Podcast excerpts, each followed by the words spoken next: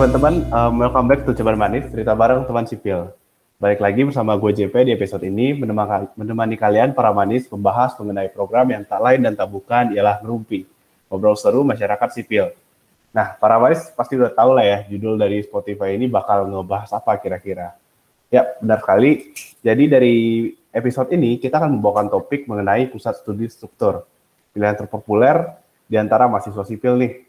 Nah, ngomongin tentang sipil pasti nggak terlepas dari kata-kata struktur. Kayak kita dari mahasiswa baru udah kenalnya dari struktur dulu kan. Nah, sudah menjadi makanan sehari-hari anak sipil. Nah, tanpa basa-basi lagi, langsung saja kita sambutkan narasumber spesial kita pada hari ini, Pak Alto Sagara. Ya, halo, halo Pak. Ya, halo JP, uh, halo uh, para manis ya JP Para ya. manis ya Pak. Ya, halo halo semua. Gimana Pak? Kabar gimana Pak? Kabar baik, sehat. JP, gimana kabar? Ya, begini-begini aja Pak. Ini lagi libur ya, kuliah ya? Iya Pak, masih pakai masker saya Pak. Oh, uh, maksudnya lagi semesternya lagi ini ya, lagi ganti semester ini lagi off ya? Iya, lagi off Oke. dah. Ya, ya, ya, ya. Ya, kalau boleh tahu nih Pak, Bapak tuh dulu kuliah di Unpar juga ya Pak ya?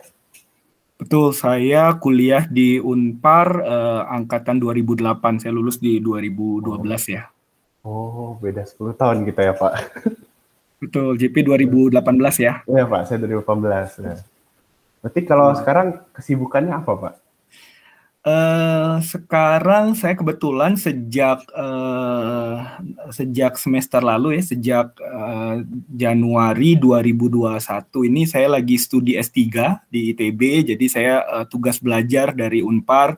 Jadi mungkin eh, para manis yang masih kuliah nggak ketemu saya di tahun 2021 ini bukan karena bukan karena resign, tapi karena saya sekarang lagi studi di di ITB gitu. Jadi kesibukan saya sekarang ya studi S3, terus juga eh, ada beberapa kegiatan lain eh, di konsultan, eh, terus ke kegiatan lain juga eh, ngurus anak, ngurus keluarga, Oh, dan hal-hal lain lah layaknya iya, iya. teman-teman seusia saya gitu ya, JP ya. Iya Pak. Kalau kalau saya kan masih sibuk kelarin S1 dulu Pak, belum sampai S3 Pak. Oh iya iya iya iya ya, betul betul. Iya, iya. Nanti tiba saatnya kok. Ya kita lihat nanti lah Pak. Itu udah dari berapa lama Pak S3 ya Pak? Jadi eh, sekar eh, saya saya entry di Januari 2021 berarti sekarang ini baru masuk eh, perkuliahan di semester keduanya. Jadi saya entry-nya Oh. genap ya. Jadi ini semester kedua.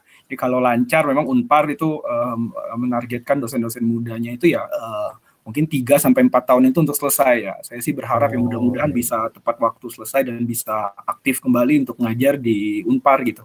Oke oke oke.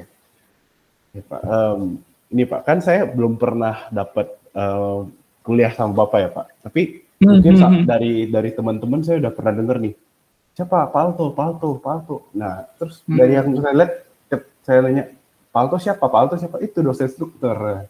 Jadi Hmm. Palto ini udah terkenal dengan struktur nih Pak. Kalau boleh tahu Pak, kenapa Bapak ngajarnya struktur Pak? eh ya, karena mungkin ini ya, waktu kita eh, memang setiap dosen di Unpar, apalagi dosen-dosen yang eh, relatif baru ya, waktu kita entry itu kan kita harus sesuai dengan jurusan yang kita ambil, yang eh, penjurusan spesifik yang kita ambil saat kita S2. Nah, saya waktu S2 ngambilnya memang eh, eh, teknik struktur gitu ya. Jadi kan eh, kalau kalau S1 kan kita eh, mau skripsinya apa pun kan tapi lulus sebagai sarjana teknik sipil gitu ya. Ya. Tapi nanti uh, waktu JP ngambil uh, kuliah uh, S2, nah kita itu sudah terbagi apakah kita geoteknik, teknik struktur, atau uh, KBI atau kelompok uh, rekayasa yang lainnya gitu ya. Nah saat itu saya ngambilnya memang teknik struktur dan saat uh, mengajar, jadi saya mulai uh, jadi dosen tetap itu 2015 ya saya mengajarnya dari saat itu memang uh, fokus di uh, dulu namanya KBI ya, sekarang namanya pusat studi ya. Nah, Jadi saya Oh. memang dulu itu masuknya di uh, kelompok bidang ilmu uh, teknik struktur gitu, karena sesuai dengan yang kita tempuh di pendidikan S2 gitu, JP. Iya, iya. Oh, pantas saya bingung tadi Pak, soalnya ini kok skripnya isinya pusat studi ya. Saya tahu saya ini KBI. Betul, betul. Sekarang istilahnya pusat studi ya. Namun waktu dari zaman saya kuliah itu mungkin kita lebih familiar dengan KBI ya, KBI struktur atau KBI geoteknik. Tapi uh, setahu saya ini sudah diubah ya term terminologinya itu pusat studi. Sekarang uh, kita kenalnya dengan pusat studi PS teknik struktur, PS geoteknik, PS transportasi oh, gitu. Iya, iya, iya. Oh, keren juga ya Pak namanya sekarang ya Pak ya. Uh, ya ya, jadi mungkin ini ya uh, research center gitu ya kalau misalnya di luar ya, jadi uh, menggantikan terminologi research center itu ya, jadi uh, pusat studi sekarang JP. Ya, jadi buat para manis yang belum tahu nih udah nggak ada yang namanya KBI sekarang namanya pusat studi apa ya? Ya ya ya ya. Nah. Tapi mungkin senior senior ya apalagi yang uh, yang angkatan-angkatan saya kalau pusat studi apa itu ya lebih familiar ya. Kita yeah, mungkin yeah. lebih lebih lebih kenal dengan istilah KBI, KBI lebih iya. populer yeah. gitu ya. Uh, uh, uh. Berarti Bapak dulu waktu skripsi ngambilnya struktur juga, Pak? Ya betul betul. Oh. Uh, waktu skripsi saya bimbingan Pak Adioso ya. Jadi oh, mungkin oh, Pak Adioso ya. Ya, saya waktu skripsi itu uh, ya mungkin sama ya bagi para manis juga sekarang yang mungkin lagi di semester 6, semester 7 gitu ya. Ah. Lagi bingung mau skripsi apa ya sama ya itu perasaan yang sama lah dengan apa yang saya ah, jalani, okay. yang saya alami dulu. Nah kebetulan saya memilihnya saat itu adalah teknik struktur sih. Saya memilihnya oh, iya. uh, eh, KBI struktur dengan Pak Adioso dulu. Nanti mungkin kita bahas lagi ya Pak soal gimana bisa ke situ ya Pak ya. siap siap. Uh, jadi awal um, Bapak tertarik sama struktur itu dari maba Pak atau pas skripsi aja Pak? Kalau dari maba kayaknya sama dengan teman-teman yang lain ya. Uh, ya dari pengalaman saya ngajar, pengalaman saya kuliah mungkin ya saya maba uh, layaknya maba-maba pada umumnya gitu ya ya buru-buru masuk teknik sipil juga nggak tahu. Ternyata di dalamnya itu dibagi-bagi ya. Kan tahunya teknik teknik sipil ini eh, tadi uh, ya tahunya kan tadi yang JP bilang lawan nanti lulus nih desain desain bangunan lah. Mana tahu apalagi itu yang paling ya uh, ini yang paling uh, bingung itu kok ada mata kuliah namanya air ya. Uh, ya ini sedikit jokes ya Yeah. Iya. Uh, uh, ya saya suka, saya cukup uh, open untuk discuss dengan keluarga, dengan papa, mama, adik saya, kakak saya. Terus kalau ngelihat mata uh. kuliah sipil itu kan bingung ya, ada air, yeah, ada Pak. tanah, dan zaman itu lagi ngetren ini ya, avatar ya. Nah, terus bercandanya kan ini kita nih mau belajar apa sih? Kok ada air, ada tanah? Sayangnya kita nggak ada api ya, nggak ada api, nggak ada udara gitu ya. Nah, iya. jadi uh, kalau saya sih tadi pertanyaan JP ya, kalau saya sendiri dulu waktu uh, masuk ya Enggak, enggak ada sama sekali. Wah, ini struktur nih uh, keren banget nih atau saya banget nih, saya mau milih struktur. Enggak, saya waktu maba ya biasa-biasa aja lah. Semua hmm. pelajaran ditempuh layaknya maba pada umumnya. Oh, saya pikir sebuah dosen dari maba, oke okay, saya struktur gitu Pak. Uh, no, no, no. enggak, enggak, enggak. iya, iya. Berarti uh, mungkin ketika udah mau skripsi lah ya Pak, baru kepikiran mau struktur ini Pak. Hmm, iya, uh, cuman mungkin uh, saya termasuk yang tidak ini ya, tidak uh, tanda kutip uh, fanatik ya terhadap satu hmm. wah nih saya pengennya harus struktur struktur uh, garis keras ya, Pak. atau wah saya harus uh, ini, harus itu gitu ya. Uh, simpelnya atau singkatnya ya, saya hanya hanya ngerasa uh, ya semua KBI uh, baik, malah saya kalau misalnya ditimbang-timbang saya tuh sukanya geoteknik gitu dulu ya. Oh iya, Pak. Sukanya uh, geoteknik ya mungkin uh, dulu uh, uh, uh, ya pengalaman di lab geoteknik mungkin kebagian dosen dan asisten yang nyambung gitu ya. Terus juga mata kuliah di tingkat-tingkat akhir itu seru. Geoteknik menurut saya pada saat itu ya. Dulu sih pengennya skripsi geoteknik. Uh, cuman ya saya ada pengalaman ini ya, saya ada pengalaman ditolak oleh dosen yang juga berarti rekan kerja saya sekarang. Ya akhirnya oh. saat itu akhirnya saat itu ya oh, oh nggak dapet nih uh, geo geoteknik nih akhirnya ya saya coba wah kayaknya uh, coba struktur lah. Nah, akhirnya saya pada saat itu uh, coba approach ke Pak Adioso masih ada slot nggak Pak nah, akhirnya ya saya ke uh, struktur jadi uh, mungkin uh, saya nggak uh, terlalu segitunya gitu ya. Oh saya harus struktur nih karena saya pengen lulus jadi uh, desain high rise building ya. Enggak enggak mindsetnya dulu tuh pengen skripsi itu yang kira-kira uh, ya simpelnya ya. Kalau bisa skripsinya nih yang jelas lah topiknya jelas. Ah, iya, topiknya iya. saya suka uh, ini dong uh, taktis dong pengennya lulusnya satu semester saya nggak mau uh. nih skripsi nanti uh, ada pengalaman nih di KBI Extend ini gitu ya, Pak. Extend, waduh datanya susah bla bla bla bla dengerin kan apa kata kakak kelas ya uh. Uh, KBI ini KBI itu nah jadi pada saat itu ya saya mikirnya taktis pengen cepet lulus, pengen cepat kerja. Nah, jadi saya cari, wah kira-kira apa ya? Oh, geoteknik nih, cobain approach dosennya. Wah, struktur nih, cobain saya approach dosennya. Jadi pada saat itu mungkin tidak fanatik ke satu KBI tertentu ya, Felix.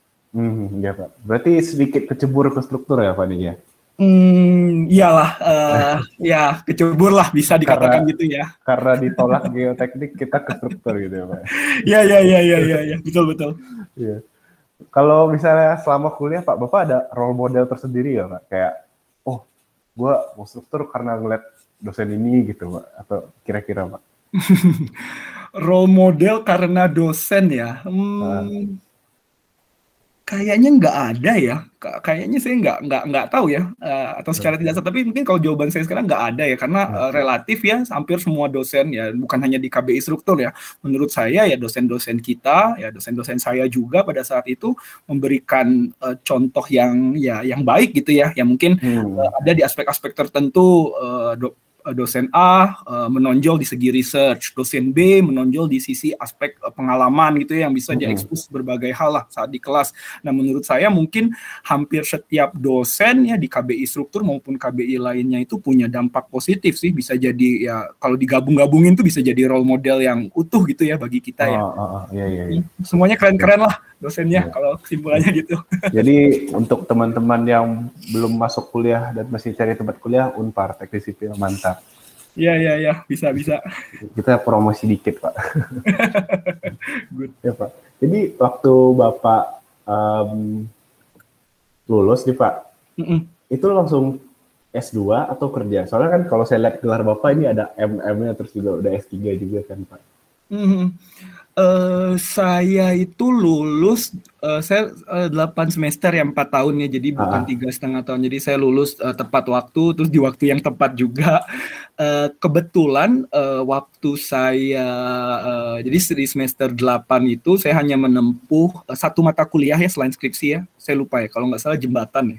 Jadi jembatan dan skripsi. Jadi relatif kan waktu saya luang ya. Bahkan hmm. sebelum saya lulus, saya saya bantu di satu suatu uh, perusahaan konsultan lah, suatu perusahaan konsultan yang juga uh, punya dosen ya, punya dosen Unpar gitu ya, dosen okay. uh, uh. Unpar. Jadi uh, saya tanda kutip magang di sana Uh, karena saya belum lulus ya, jadi hitungannya magang. Nah, jadi uh, saat saya lulus Juli, uh, saya saya kerja di sana. Saya jadi uh, mungkin dari bulan-bulan apa ya saat itu ya Mei atau Juni itu saya sebelum lulus karena dari sisi kuliah udah nggak banyak, saya magang di sana satu dua bulan. Kemudian setelah saya lulus ya uh, saya lang saya lanjut sebagai uh, engineer di kantor itu. Oh, jadi iya, iya.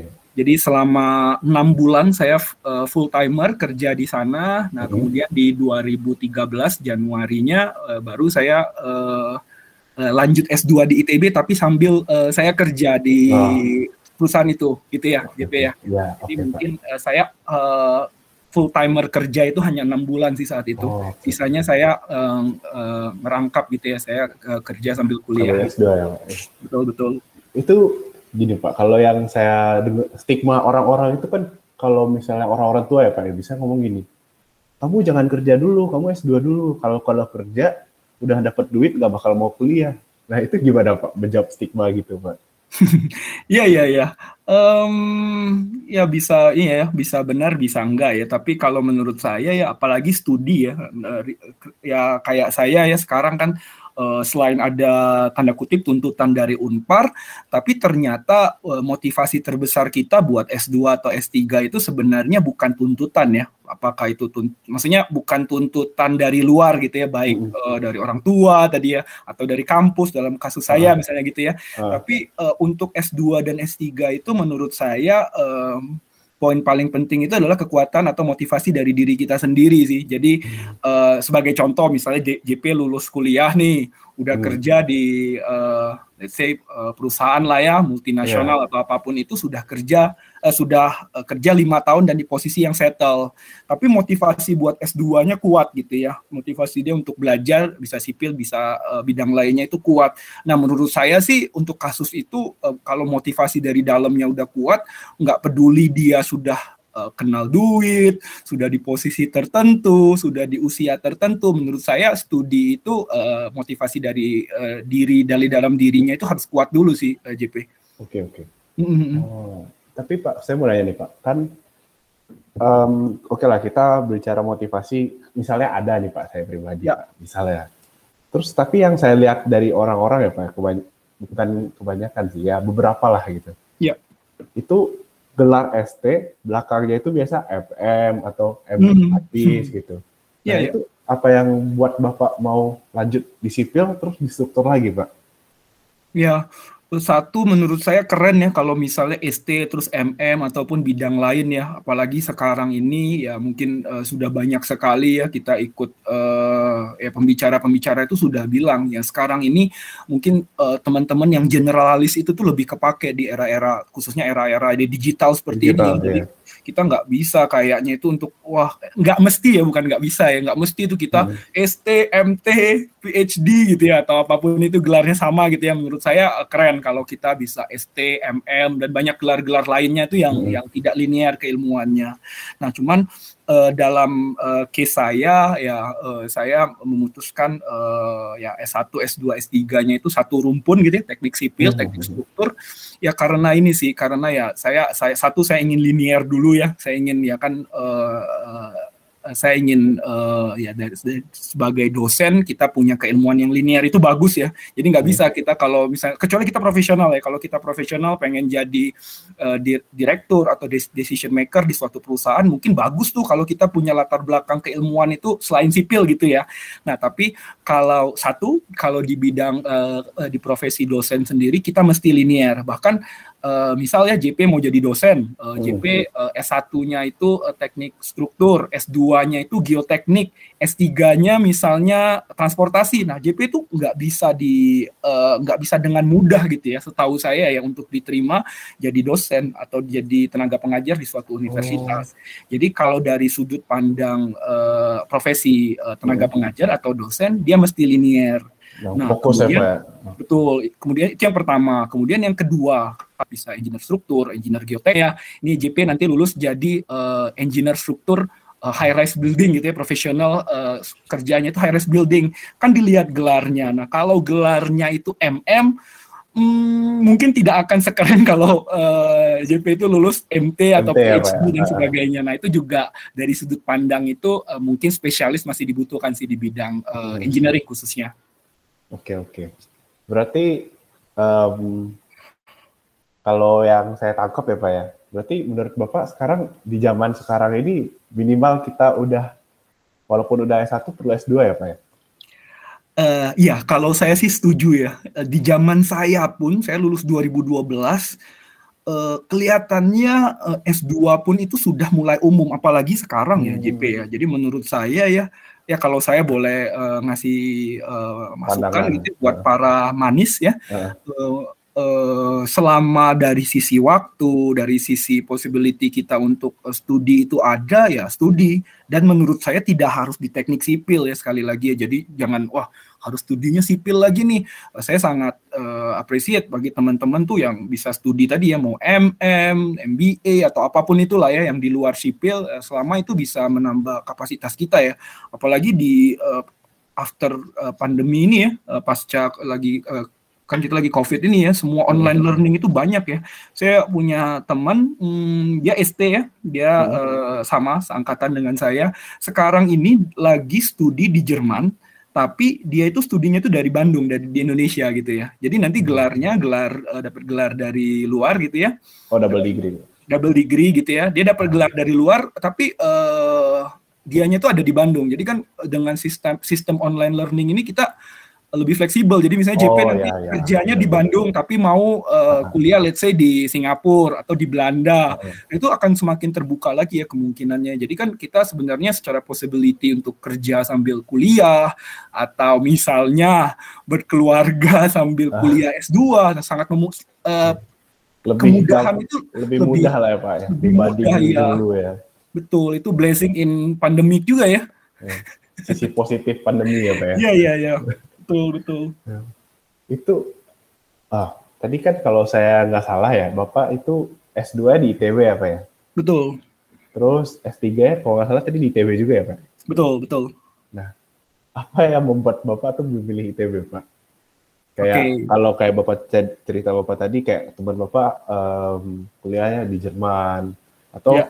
yang rata-rata yang saya lihat juga untuk senior-senior saya yang udah lulus, biasanya dapat beasiswa dari Unpar dikirim ke mana, kirim ke mana. Nah, kalau Bapak hmm. sendiri, apa Pak kira-kira yang buat Bapak masuknya, maunya ITB gitu? Oke, okay. uh, eh, kalau saat S2, karena saya waktu S2 masuk S2 kan saya belum belum punya bayangan ya saya akan jadi dosen ya. Mm. Jadi waktu saya waktu saya S2, uh, eh, mungkin saya kerja dulu ya saat itu kerja, uh, kemudian uh, saya dapat uh, insight lah ya dari uh, atasan dan juga dosen saya saat itu. Uh, ini sambil S2 saja, kamu bisa kerja sambil S2. Nah, menurut saya apa yang ada di depan mata ya diambil aja ya. Bagus kan bisa kerja oh, sambil iya. bisa kerja sambil S2 saat itu. Jadi dari sisi itu ya udah saya milih ya uh, beliau ngajar di ITB ya saya bantuin kantornya ya menurut saya itu inline gitu ya. Jadi bisa bisa simbiosis oh. yang baik lah. Jadi uh. saya saya dapat pengalaman kerja, saya dapat juga uh, ini ya, saya dapat pengalaman kerja, saya juga dapat uh, gelar lah uh, at the end dari uh, masa studi saya. Nah, kemudian saat saya S3 sebenarnya ceritanya ini ya, ceritanya panjang ya. Saya dari hmm. awal diterima itu di 2015 hingga akhirnya memutuskan untuk studi di Indonesia 2021 itu dinamikanya itu sangat banyak uh, JP. Oh. Jadi awalnya ya layaknya ini ya, layaknya mungkin layaknya dosen-dosen muda atau layaknya tadi ya uh, senior-senior JP yang lain, uh. saya sendiri uh, sangat ingin kuliah di luar sekali lagi uh, ya, sangat uh, ingin kuliah di luar, simple, bukan ya sorry ya saya harus ngomong gini ya, saya bukan bukan karena ilmunya ya, bukan karena wah saya jalan-jalan pasti pak. Iya, saya pengen jalan-jalan, saya pengen jalan-jalan. Uh, 2017 saya merit, uh, waktu itu berarti 2015 calon istri saya ya. Kita ngomong wah seru juga ya ngelihat Pak ini di sini bisa jalan-jalan. Jadi uh, fokus kita agak salah ya, pengen uh, kuliah di luar itu tuh supaya bisa uh, memperindah fit Instagram, keren ya kan ngeliat feed Instagram keren ya beda ya kan kalau fotonya di konten dalam, pak ya iya untuk konten gitu ya. Nah itu itu itu satu. Nah cuman kan ya dinamika yang terjadi uh, mungkin uh, tidak sesuai ya dengan apa yang direncanakan. Uh, ya mungkin J, uh, JP juga nanti akan membahas itu ya. Mungkin sudah tahu juga uh, sepanjang perjalanan saya jadi dosen ya saya dapat kesempatan juga untuk uh, bareng teman-teman saya, bareng teman-teman yang relatif seangkatan dengan saya, kita uh, build uh, suatu uh, perusahaan konsultan itu satu. Kemudian di poin kedua juga uh, mungkin kondisi yang ada di 2015 itu berbeda dengan kondisi yang ada di tahun 2019 sehingga saya tidak tidak sefleksibel itu untuk meninggalkan uh, Indonesia misalnya meninggalkan Bandung gitu ya. Jadi ya uh, saat sudah ya ya intinya saat sudah ada baby saat sudah ada keluarga dan lain-lain itu ternyata kita tidak se saya pribadi itu tidak senaif oh ternyata uh, keluar negeri uh, untuk memperindah untuk membuat konten atau memperindah feed Instagram itu tidak semudah itu ternyata. Uh, banyak ya, yang harus dipikirin ya. Banyak yang harus dipikirin dan itu di site saya akhirnya ya 2020 saya memantapkan memantapkan pilihan, saya didukung juga oleh uh, senior-senior di kampus untuk saya hmm. menempuh pendidikan S3 di ITB di 2021 ini. Oke, baik baik baik. Panjang juga ya Pak cerita ya Pak ya. Iya iya iya ya, saya saya ya. betul saya empat lima tahun ya untuk uh, ya dari yang awalnya saya saya pengen di ini ya saya pengen di New Zealand atau di Jepang ya saat itu ya. Oh, iya, saya Pak. pengen berangkat ke sana ya malah Steven duluan yang berangkat Steven seangkatan saya. Steven oh, berangkat Steven duluan. Senjaya apa ya? Eh no, Steven Reynaldo. Oh, Steven Reynaldo. Ya, yang itu angkatan saya malah dia lebih dulu berangkat ke Belanda gitu ya. Uh. Akhirnya ya saya saya nyusul dia, saya nyusul dia untuk menempuh program doktor juga, tapi ya saya di Indonesia dan Stephen sekarang di Belanda. Hmm, ya Pak. Ya. Oke. Uh, nah, kalau yang Bapak lihat nih Pak, secara ya. kan tadi kita sempat bahas juga kalau biasanya kayaknya sekarang S2 itu udah umum deh, semua orang udah udah banyak kok yang S2 kan Pak. Ya. Nah, apa sih Pak perbedaan yang Bapak lihat secara spesifik S1 sama S2 Pak sampai semua orang sekarang udah oh ya udah S2 aja gitu Pak. Ya, uh, saya saya uh, mungkin cukup yakin ya kalau misalnya dari sisi keilmuan dulu ya mungkin kalau misalnya hmm. kita kita berbicara misalnya seseorang menempuh S2 mendapatkan gelar master itu menurut saya dia jauh lebih matang dari sisi keilmuan ya. Jadi uh, dia jauh lebih paham lah. Jadi kalau misalnya saya lupa ya siapa yang ngomong ya. Jadi karena saya ini mungkin pengalamannya nggak nggak sebanyak dosen-dosen senior atau uh, senior-senior lain ya. Tapi ada yang pernah ngomong ke saya kalau misalnya kita belajar teknik sipil atau teknik apa pun di S1 itu kita hanya dikasih tahu aja vocab-vocab yang ada gitu. Jadi kalau belajar hmm. bahasa Inggris kita baru belajar vocabulary-nya. Kita baru belajar inersia, kita baru belajar let's say uh, model modulus elastisitas dan sebagainya hmm. gitu ya. Nah, hmm. tapi saat uh, kita S2 kita nggak hanya kita tidak hanya belajar vocabnya tapi kita mulai memaknai vocab itu gitu ya. Kita memaknai vocab itu dan bisa mengaplikasikan vocab itu di pekerjaan atau di hal-hal yang sedang kita hadapi. Nah, jadi dari sisi keilmuan sih menurut saya JP ya mungkin hmm. bisa mungkin ada juga sih yang bisa nggak setuju ya tapi kalau saya sih cukup yakin jauh lebih matang ya jadi uh, saya juga pengalaman uh, banyak teman-teman dan juga engineer-engineer yang pernah saya temui, mungkin kalau dia S1 dia dia dikerja di konsultan, kalau dia S1 ya relatif dia bisa ya untuk melakukan pekerjaan desain tapi tentu saja dengan bimbingan-bimbingan dari senior. Mm. Nah, tapi saat dia itu sudah lulus dari S2 secara basic dan secara pengetahuan itu mestinya dia lebih mumpuni gitu ya dibandingkan teman-teman yang dari S1. Okay. Nah itu kalau misalnya dia ngambilnya sama-sama uh, ini ya inline gitu ya teknik sipil, teknik struktur misalnya gitu. Hmm. Tapi di sisi lain misalnya uh, eh, JP nanti mau ngambil yang, yang tadi juga saya bilang itu bagus juga ya ngambil S1 ST, S2 bisnis atau apa pun itu. Ya itu bagus juga ya. Jadi dia punya latar belakang yang uh, yang general, dia juga tahu ya latar belakang lain, keilmuan lain sehingga nanti waktu dia bekerja atau dia buka perusahaan atau apa pun itu ya orang orang juga akan merasa secara value-nya juga akan berbeda JP. Mm -hmm. Itu sih. Jadi kalau menurut saya uh, uh, pasti pasti pasti pasti mempengaruhi gitu ya. Hmm. Salary, kemampuan, ekspektasi uh, ekspektasi uh, perusahaan dan lain-lain itu pasti mempengaruhi sih kalau menurut saya JP. Oke, okay, oke, okay, Pak. Berarti ya bisa dibilang beda lah ya Pak jauh dari satu mais dua itu ya Pak ya. Ya ya, uh, simpelnya coba aja sekarang kalau misalnya kita lihat di apa ya, saya nggak tahu uh, list misalnya ini ya, uh, tinggal di googling aja ya. Itu uh, fresh graduate S1 dan S2 itu cukup signifikan menurut saya ya, uh, salary-nya ya. Oh iya Pak. Iya, salary-nya cukup signifikan. Itu kalau fresh graduate, uh, lawannya fresh graduate kan dia ini ya uh, pro hired ya. Pro hired itu misalnya teman-teman para manis atau JP misalnya kerja dulu di perusahaan apa 5 sampai 10 tahun gitu ya. Kemudian uh, dibajak atau dipekerjakan di perusahaan lain. Nah, itu pro hired-nya S2 dan uh, S1 pun uh, signifikan uh, perbedaan dari sisi salary ya yang terukur ya. Oh, iya iya. Oke, oke, oke. Oh, menarik ya Pak ya. Berarti kesimpulannya adalah ambillah S2 ya Pak ya.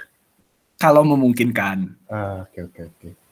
Nah Pak, ini mungkin saya um, mau bertanya nih Pak soal mungkin banyak teman-teman yang mungkin dari angkatan saya sih Pak, dari angkatan saya sama angkatan 19 mungkin itu kan kalau misalnya Pak ada yang mau ngambil struktur nih Pak, skripsinya struktur.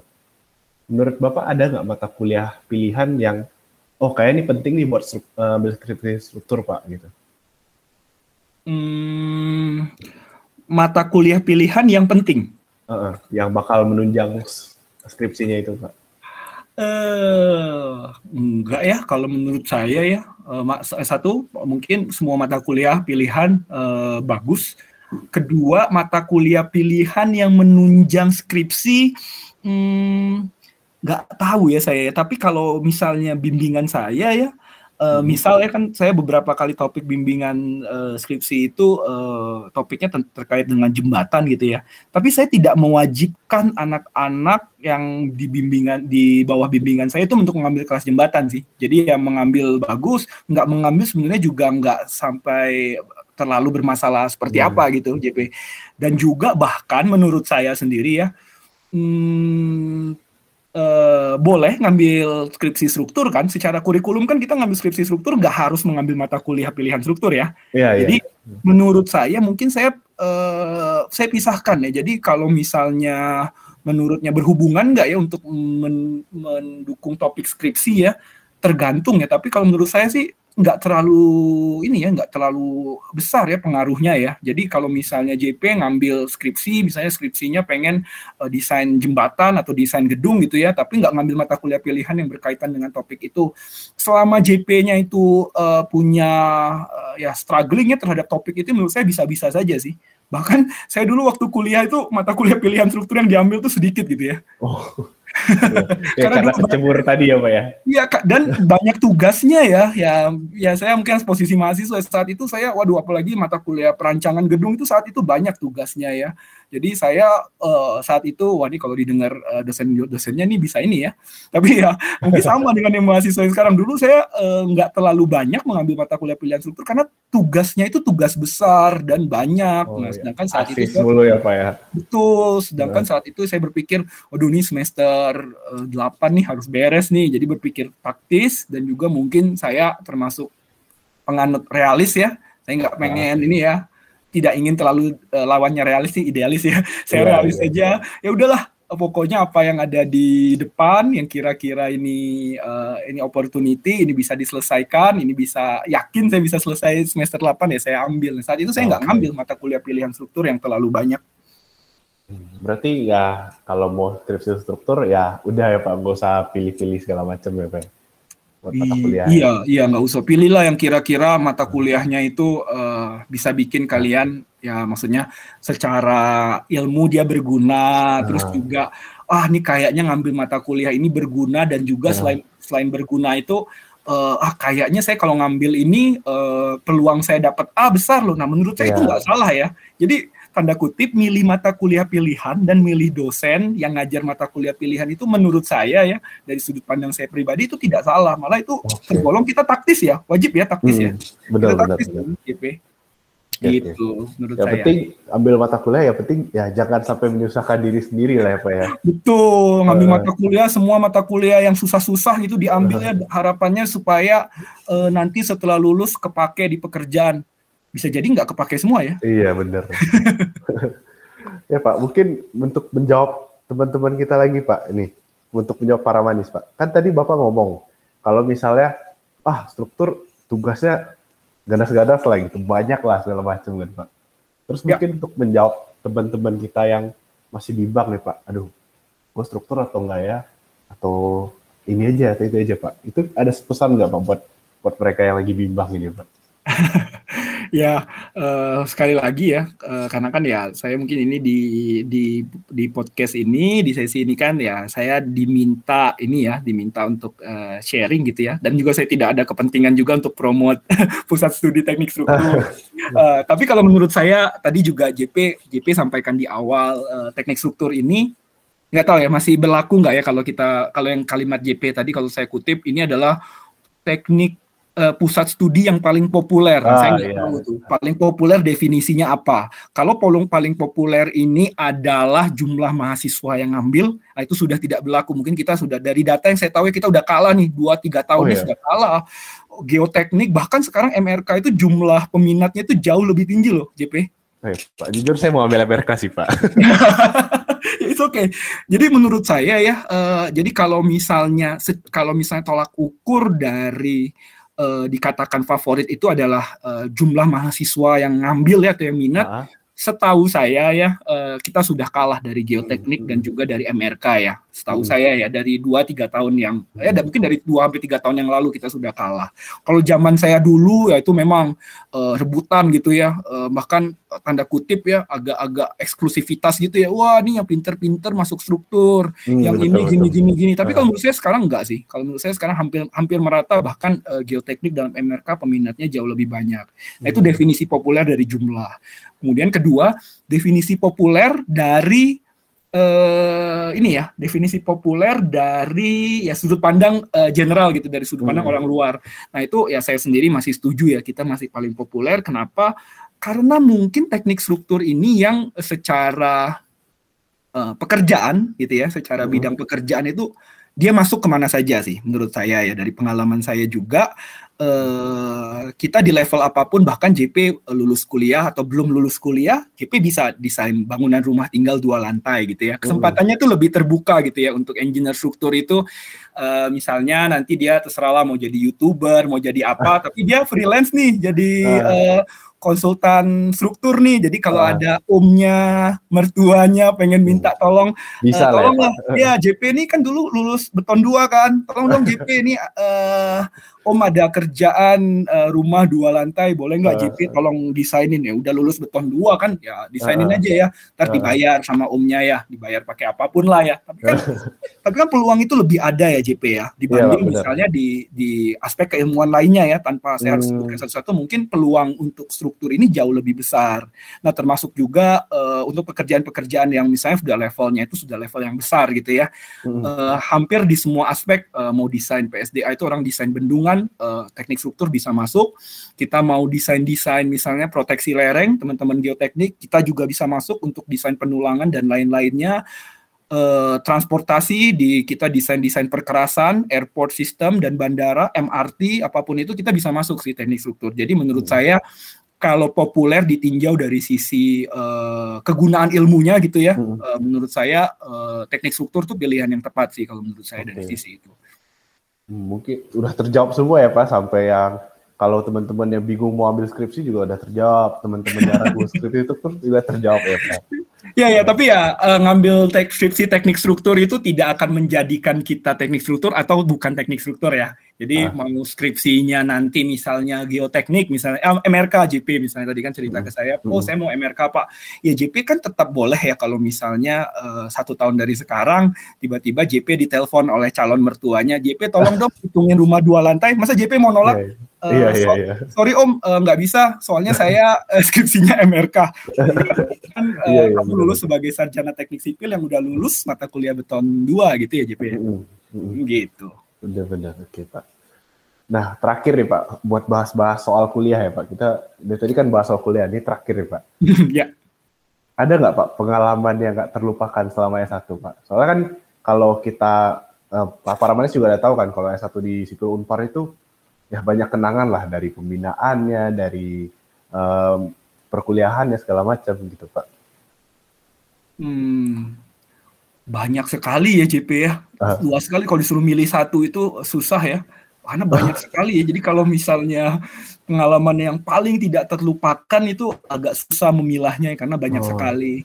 Tapi ya satu hal yang paling saya syukuri ya sampai saat ini saya selalu syukuri dan selalu saya banggakan gitu ya. Eh, saya bercerita ke teman-teman yang tidak kuliah di sipil Unpar, saya bercerita ke teman-teman yang eh, ke keluarga saya yang tidak ada background engineering sama sekali.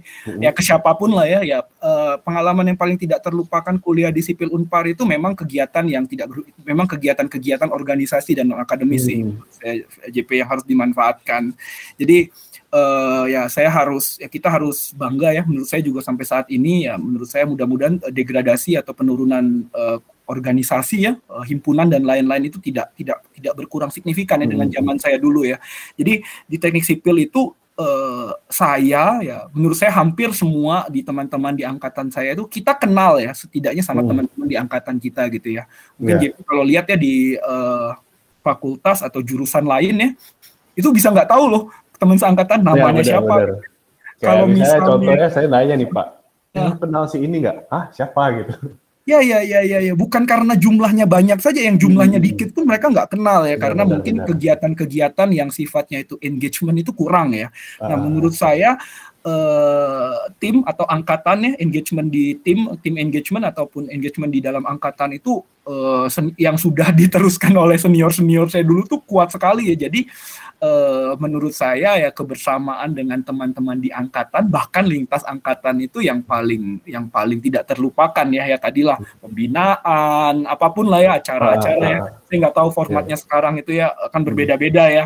Yeah. Iya. Uh, ada ada mungkin di teman-teman ini ada kegiatan bakti Ganva. Mm. Uh, Eh, saya saya nggak tahu saya mungkin update terakhir zamannya Oci ya kebetulan Oci bimbingan saya. Ah, oh nah, iya iya. iya. Jadi uh, tapi saya saya yakin itu tidak hilang ya dan menurut saya yang paling tidak terlupakan itu adalah pengalaman kita dalam ya ini ya pengalaman kita itu yang bukan di akademiknya ya kalau akademik kan ya relatif sama ya tapi yang yang perlu dibanggakan itu ya pengalaman-pengalaman kita engagement di tim maupun di angkatan dan itu sangat berguna sampai nah. sampai saat ini gitu ya.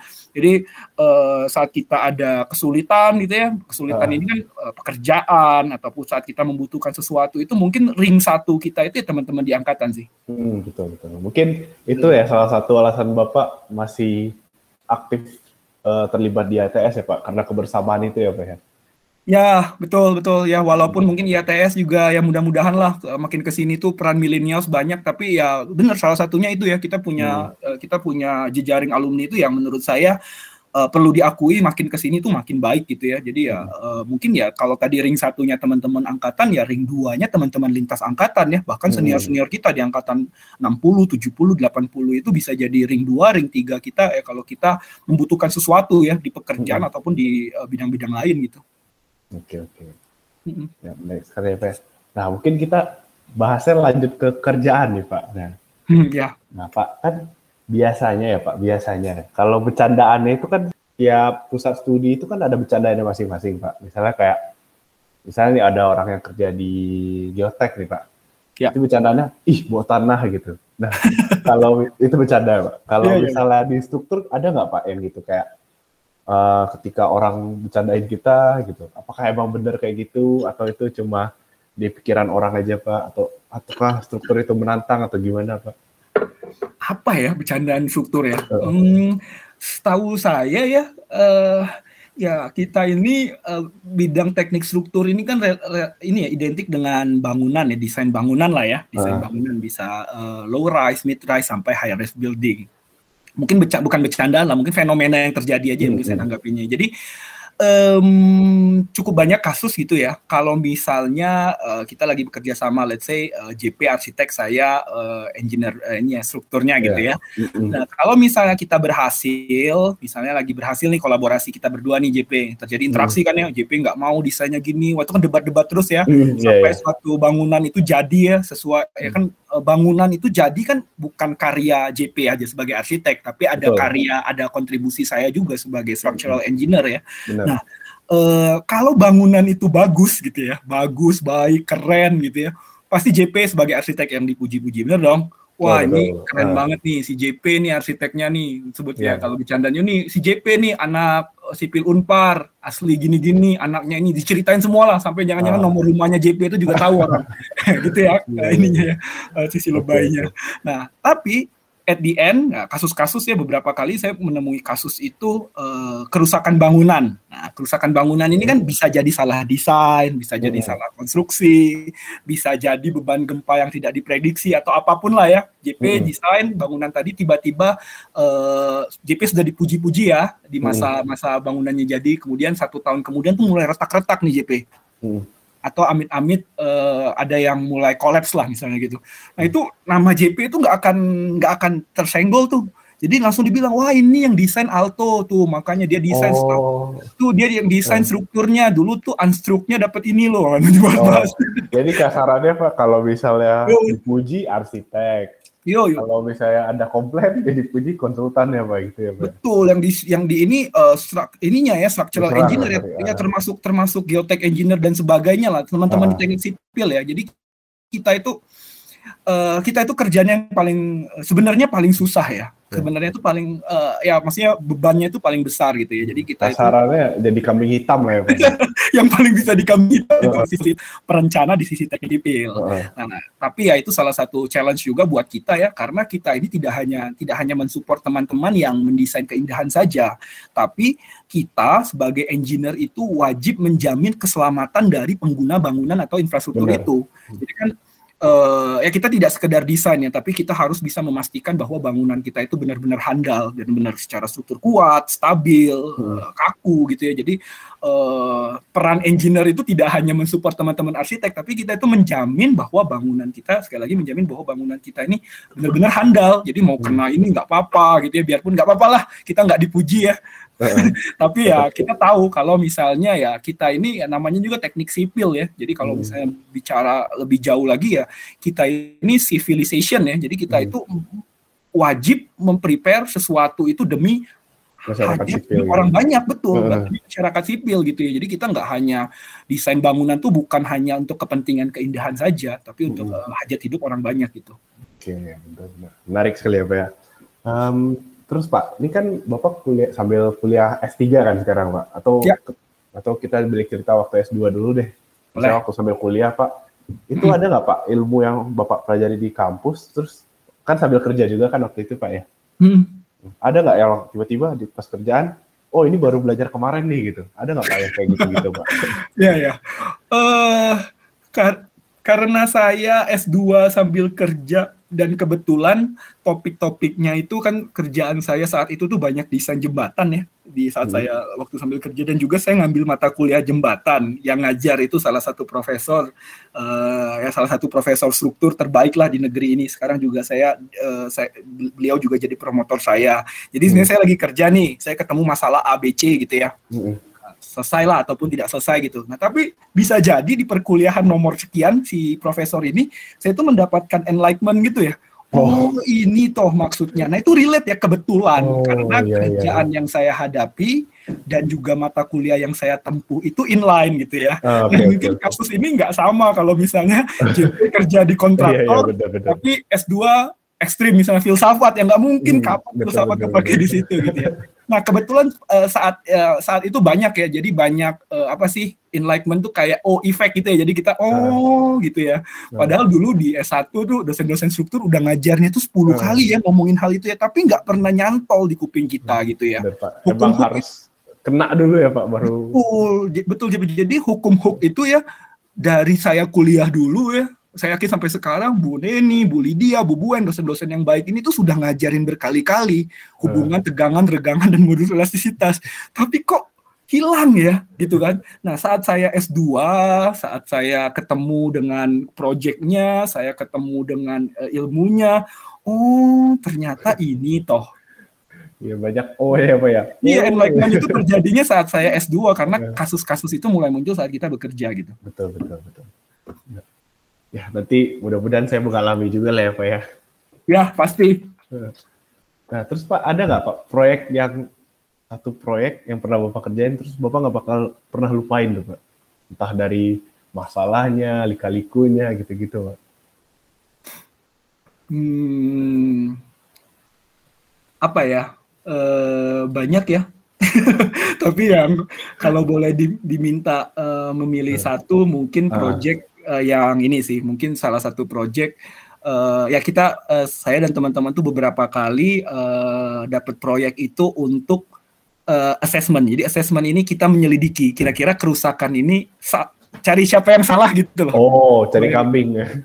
Uh, jadi uh, kita itu ditaruh di tengah gitu ya sebagai ya tanda kutip ya sebagai inilah ya uh, posisinya itu sebagai saksi ahli misalnya gitu ya, uh, ekstrimnya kalau di pengadilannya kita itu diminta untuk uh, milih kira-kira nih yang salah kontraktor, konsultan atau si pemilik proyek. Jadi detektif gitu ya Pak ya? Iya iya iya itu itu seru sekali loh. Itu menurut saya sesuatu yang tidak pernah saya itu yang paling saya suka sekarang oh, dan itu menurut saya sesuatu yang tidak pernah saya bayangkan waktu saya jadi maba. Oh, iya, iya. Jadi menurut saya itu keren karena menurut saya itu keren, itu seru, yeah. uh, tapi itu juga sangat beresiko.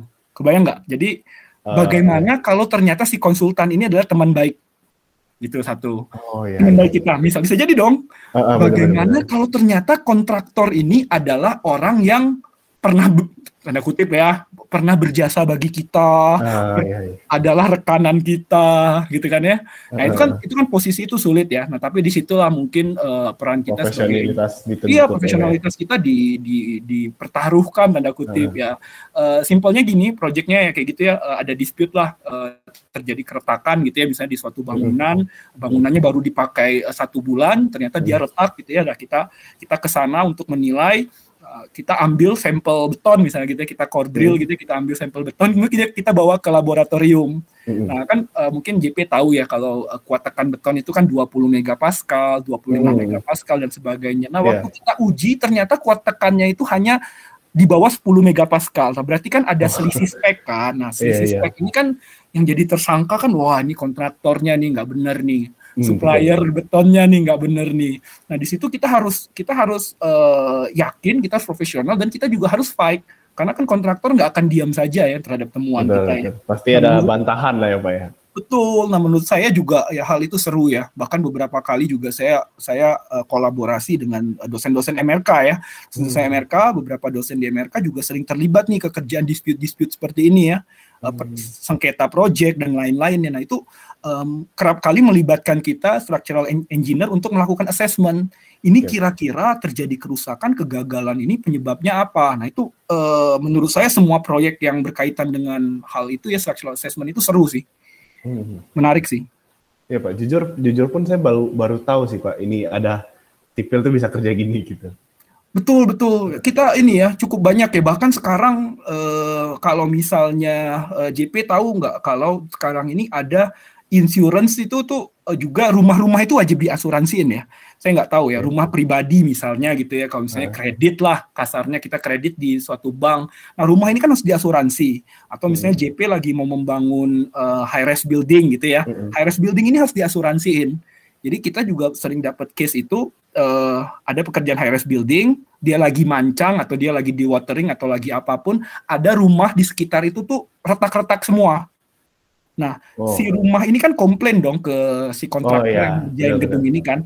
Nah, uh, si kontraktor ini tuh untuk ngegantiin rumah ini, dia itu pakai uh, asuransi. Oh. Gitu ya, asuransi yeah, yang yeah. dia bayar preminya. Nah, si asuransi ini untuk ngebayar itu dia harus tahu dulu rumah ini gagalnya apakah karena, oh, karena proyek saya proyek, uh, atau, atau karena emang sendiri dari gitu. dulu Nah, nah, di situ structural assessment masuk, di situ keilmuan kita masuk. Kita datang ke rumah itu, kita lihat pola-pola keretakan yang terjadi. Uh, ya berarti kita rekanan kita asuransi ya dalam hal ini ya. Nah, menurut saya uh, ya itu salah satu uh, uh, keilmuan structural assessment yang juga digunakan di bidang insurance dan, dan itu juga sama itu juga saya nggak kebayang waktu saya jadi mahasiswa baru ya. Dan sangat banyak angkatan-angkatan yang mungkin 2010 ke atas ya yang setelah lulus itu mereka kerjanya itu di perusahaan insurance bangunan ini karena keilmuan hmm. mereka juga kepakai gitu ya untuk memanage ya. hal-hal ini.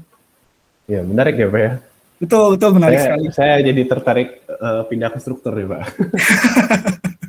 Gak apa-apa, MRK aja, tapi kalau ada kerjaan struktur kan tetap bisa dikerjakan. Iya, kalau mana tahu calon mertua ya Pak ya. Betul. Rumah dua lantai. Iya, iya. Nah, Pak, tadi kan Bapak sempat mention juga kalau misalnya tahun kalau saya nggak salah tuh 2019 ya, Pak ya? Ya. Uh, buat uh, perusahaan sendiri ya, teman-teman ya, Pak ya? Mm, ya. Nah, itu gimana sih Pak ceritanya? Nah, kalau boleh mungkin disebutin juga Pak nama perusahaannya gitu, Pak. Ya, oke. Okay. Jadi mungkin kita itu uh, berdirinya di uh, 2017 eh, ya. Jadi berdirinya okay. di 2017. Jadi sekarang uh, kita November ini uh, exactly 4 tahun ya. Jadi hmm. uh, sebenarnya hmm, ya nggak sia dulu sih berpikirnya bukan ya bukan kita nggak mau sampai jadi perusahaan lah nggak berpikirnya tuh nggak terlalu muluk ya kita berpikirnya dulu saya iya. dengan uh, satu teman saya rekan saya ya kita mikirnya dulu ya uh, dia kerja di suatu konsultan saya kerja sebagai dosen tapi juga kita pengen punya karya lah sebagai engineer hmm. Ya, apalagi saya pribadi ya saya merasa di usia saya pada saat itu mungkin 20 26 ya 26 atau 27 hmm. tahun menurut saya keilmuan yang saya dapatkan dari pengalaman saya kerja, pengalaman saya kuliah, pengalaman saya belajar, saya pengen tetap saya pengen tetap bisa mengaplikasikannya di pekerjaan gitu ya. Saya nggak mau hmm. uh, saya nggak mau ilmu itu uh, uh, tidak bisa digunakan lagi lah tanda kutip gitu ya. Hmm. Nah, jadi ya saya sama teman saya sepakat waktu saat itu ya kita kita buka ya kita nyebutnya bukan perusahaan ya kita buka studio ya. Buka studio itu ibaratnya kayak JP sama saya sekarang berdua kita buka warung makan gitu ya. Sama ya. Bedanya kalau warung makan jualan makanan, nah saya waktu itu sama teman saya berdua tanpa ada engineer yang membantu kita buka kita buka ini ya, kita buka uh, studio konsultan.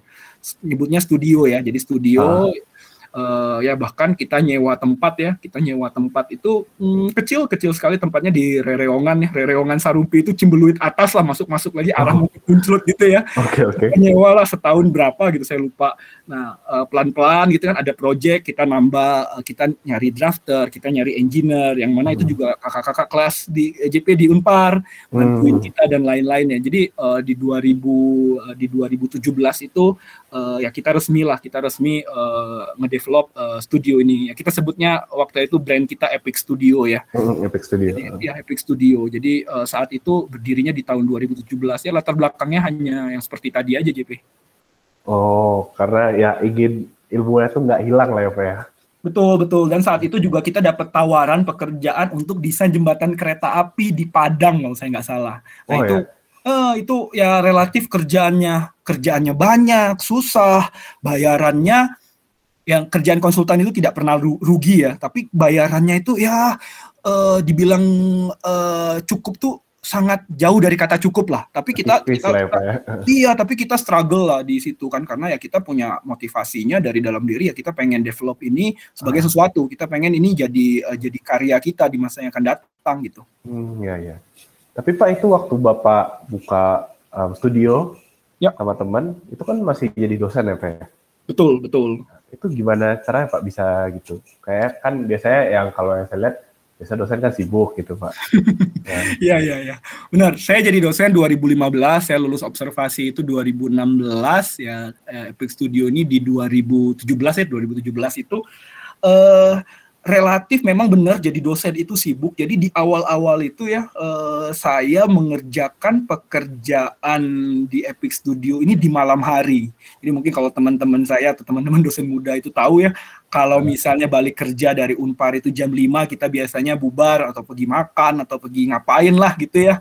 Uh, tidur, istirahat atau ngapain. Nah, saya biasanya itu jam kerja di Epic Studionya itu setelah saya pulang ya. Jadi saya balik dari Unpar, saya ke Epic Studio. Nah, di situlah kita jamnya kita nyebutnya itu shift malam gitu ya. Jadi kita kerjanya itu ya jam 7 ya, karena saat itu juga uh, saya dan rekan saya belum berkeluarga, engineer dan drafter yang bantuin juga relatif single. Jadi kita uh, ya di malam hari itu kita benar-benar uh, struggle di sana. Jadi ya kita uh, ngerjain buka buka model ya software-software pemodelan struktur, ngegambar, bikin laporan. Nah, itu kita kerjanya itu uh, efektifnya itu di malam hari memang saat itu. Oke. Berarti chaos banget ya Pak ya, waktu itu ya Pak? Ya sangat ya, apalagi kan uh, beban kerja di Unpar itu ya tidak bisa dikatakan ringan juga ya. Selain uh, kita harus ngajar, harus penelitian, kita juga harus uh, develop beberapa kegiatan-kegiatan uh, acara-acara yang diadain program studi gitu ya. Ya tapi menurut saya sih nggak ada alasan untuk kita bilang nggak uh, kurang waktu dan lain-lain selama semangat itu, motivasi itu ada gitu JP. Jadi okay, okay. pintar-pintar ngebagi waktu lah saat uh. itu. Tapi memang uh, dibilang struggling tuh sangat ya. Iya keren banget nih Bapak nih. Nah Pak selanjutnya kita ada ini Pak namanya sesinya uh, jadi Wandi. Oke. Okay. Jadi kepanjangannya lah jawab jawab cepat dalam satu detik Pak. Nah jadi nanti saya bakal kasih Bapak dua pilihan. Bapak harus pilih itu Pak dalam satu detik Pak. Oke. Okay. Nah ini mungkin nanti pilihannya agak bikin Bapak galau nih Pak. Tapi mau nggak mau harus satu detik Pak. Satu detik ya, oke. Okay. Iya. Oke. Langsung aja Pak, saya mulai ya Pak ya. Boleh. Oke, yang pertama apa? Struktur atau geotek? Struktur. Kenapa tuh Pak? Karena udah kecebur atau dendam atau gimana Pak? enggak lah, kalau dendam enggak. Cuman ya uh, saya di sampai level ini ada di posisi sekarang ya bisa dikasih kesempatan sama Unpar untuk studi. Saya bisa uh, terus tetap berkarya dan lain-lain lah. Pokoknya apa pun uh, privilege yang saya dapat sekarang itu ya karena uh, pilihan saya dan menempuh teknik struktur. Jadi ya menurut saya uh, kelihatannya itu jawab keputusan yang mudah lah buat saya jawab ya pasti struktur lah. Karena kalau saya pilih geoteknik belum tentu ya. Jangan-jangan kalau saya geoteknik jangan-jangan menurut saya uh, banyak beberapa privilege yang saya dapat sekarang itu tidak okay. tidak sebaik kalau saya memilih struktur gitu ya. Oke oke oke. Kita lanjut ya Pak ya. Boleh.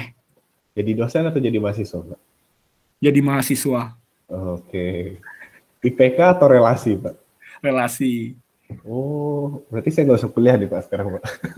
Uh, eh, IPK kan ya asal di atas tiga aja ya. Nah Relasi penting berarti apa ya? iya, kalau IPK-nya 4 tapi nggak punya relasi, ntar mau kerja nge-apply ke mana? betul, betul, betul. Uh, selanjutnya Pak, jadi engineer atau jadi dosen Pak? jadi yang paling susah ya. uh, mungkin saya harus jawab jadi engineer. Oke, okay. tapi jadi dosen juga enjoy kan Pak? Jadi dosen enjoy ya. Jadi uh, sekarang itu sampai di level yang mungkin satu tahun dua tahun terakhir ini uh, stresnya jadi engineer, leisure-nya itu, relax-nya itu saat jadi dosen. Ketemu mahasiswa apalagi bimbing skripsi ya. Wah itu senang banget ya bisa cerita-cerita banyak oh, hal ya, bukan yeah. hanya topiknya ya. Wah itu benar-benar ya sesuatu yang mungkin uh, lu mau jadi engineer sekeren apa pun, lu mau jadi dapat, ya, Iya, lu mau jadi uh, ya apalah ya mau jadi expert hmm. expert apa pun, mau punya uang sebanyak apa pun, tapi kepuasan kita mengajar di dalam kelas, bimbing skripsi, uh, apa pun itu yang uh, membina suatu program kegiatan bareng mahasiswa itu menurut saya itu itu value yang nggak akan didapat kalau kita nggak jadi dosen sih. Nggak, nggak bisa dibeli apa itu ya Pak? Betul, betul. Mau menjadi banyak duit gimana caranya mau buat kampus dulu gitu mau ngajar. Iya, iya Pak. Nah, selanjutnya Pak, ngajar online atau offline Pak? Offline. Oh, karena kita nggak bisa bertatap ya, Pak. Kayak sekarang kayak kita podcast iya. tatap-tatapan ya, Pak. Betul. Terus juga saya juga menyadari kan kalau misalnya online itu kan banyak mahasiswanya itu lagi tidur. Apalagi kelas saya dulu tuh selalu jam 7 kan.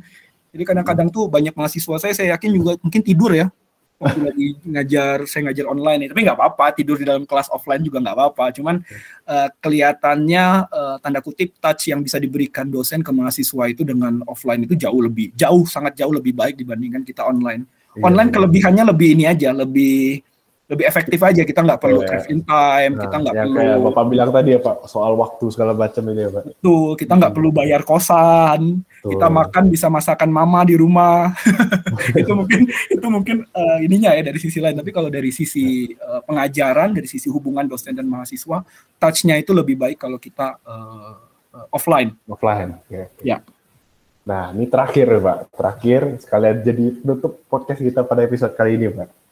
Tapi jawabnya ini saya kasih waktu deh 5 detik deh Pak kalau yang ini Pak. ya. Ini harus serius ya Pak ya. Pilihannya kali ini nggak dua Pak, tiga Pak. Oke. Okay. Pilihannya fokus S3, jadi konsultan, atau ngurus anak. Iya, iya, iya. Mm, uh, ngurus anak. Oke. Okay. Ya, berarti emang fokusnya udah beda ya Pak sekarang ya Pak? Uh, iya ya, benar. Jadi kan ya, emang harus ada skala prioritas ya. Uh, hmm. Kalau sekarang ya memang uh, ya kayak inilah mungkin kesibukan-kesibukan di uh, konsultan, kesibukan di studi dan lain-lain ini kan menyita waktu ya, hmm. menyita waktu dan sering kali memang ya saya akuin saya sendiri termasuk yang kurang waktu terhadap ya family ah, time ya, betul, family time betul. dengan anak, kan anak saya baru uh, usianya Nah, usianya aja lupa sekarang, tiga tahun. tiga tahun. nah, jadi, eh, tapi eh, memang itu itu uh, ini ya tadi pilihan itu kan semangat saya ke depan ya, tapi harus diakui hmm. mungkin di uh, usia dia 2 sampai tiga tahun ini ya makin ke sini makin sibuk bapaknya, ya makin sedikit waktu buat dia gitu ya. Bahkan hmm, Sabtu Minggu itu nggak jarang saya rapat ini, rapat itu, rapat. IATS tadi kan yang bilang kan kegiatannya Sabtu iya, Minggu. Mudah IATS ya, Pak. Heeh, rapat IATS. Kalau misalnya malam-malam kadang-kadang rapat kerjaan atau asistensi uh, disertasi hmm. dan lain-lain lah. Nah, itu memang sering kali menyita waktu di luar jam kerja sendiri. Nah, tapi kalau misalnya semangatnya ya uh, dari ya mungkin akhir-akhir ini juga suka realize ya mungkin uh, family comes first ya. Jadi menurut saya sendiri ya kita harus uh, ya kalau disuruh milih kelihatannya saya bakal milih ini deh. Saya bakal milih yang ngurus anak dulu lah. Apalagi kan usia-usia ini kan golden age-nya dia ya. Jadi ya saya pengen ya lebih banyak lagi aja waktu buat dia gitu. Jadi harus pinter-pinter waktu ngatur yang dua dua sisanya tadi. Ya, berarti ini pilihannya nggak terlalu susah lah ya Pak ya. ya karena saya saya cukup yakin ya uh, dengan ya uh, uh, maksudnya kalau ngurus anak ini nggak bisa diulang. Kalau S3 ya emang nggak bisa diulang sih, tapi maksudnya hmm, mungkin masih bisa diatur lah. Tapi kalau ngurus anak ini kan waktu itu cepat berlalu ya. Nanti saya kehilangan umur-umur dia tiga tahun, umur-umur dia empat tahun gitu ya. Jadi saya pengennya sih uh, prioritas ke anak dulu sih. Lebih susah buat milih jadi engineer atau dosen ya Pak tadi ya Pak? Iya bener, lebih susah jadi engineer atau dosen karena dua-duanya dua-duanya saya suka ya. Oke. Oke deh Pak. Banyak banget ya udah Pak Alto sharing, membuka pikiran para manis. Hmm, mungkin terima kasih buat Pak Alto udah ya. meluangkan waktu nih. Udah memotong waktu dengan anaknya buat para manis nih Pak. Gak apa-apa udah tidur. um, jadi ya seperti yang kita bilang tadi ini salah satu program eh, dan topiknya adalah pusat studi struktur bukan KB struktur lagi ya teman-teman. Nah, ya. Semoga dari episode ini para manis mendapatkan secepat informasi dan secepat manfaat. Stay tune terus buat dengerin episode selanjutnya di podcast Ceban Manis, cerita bareng Sobat Video. See you.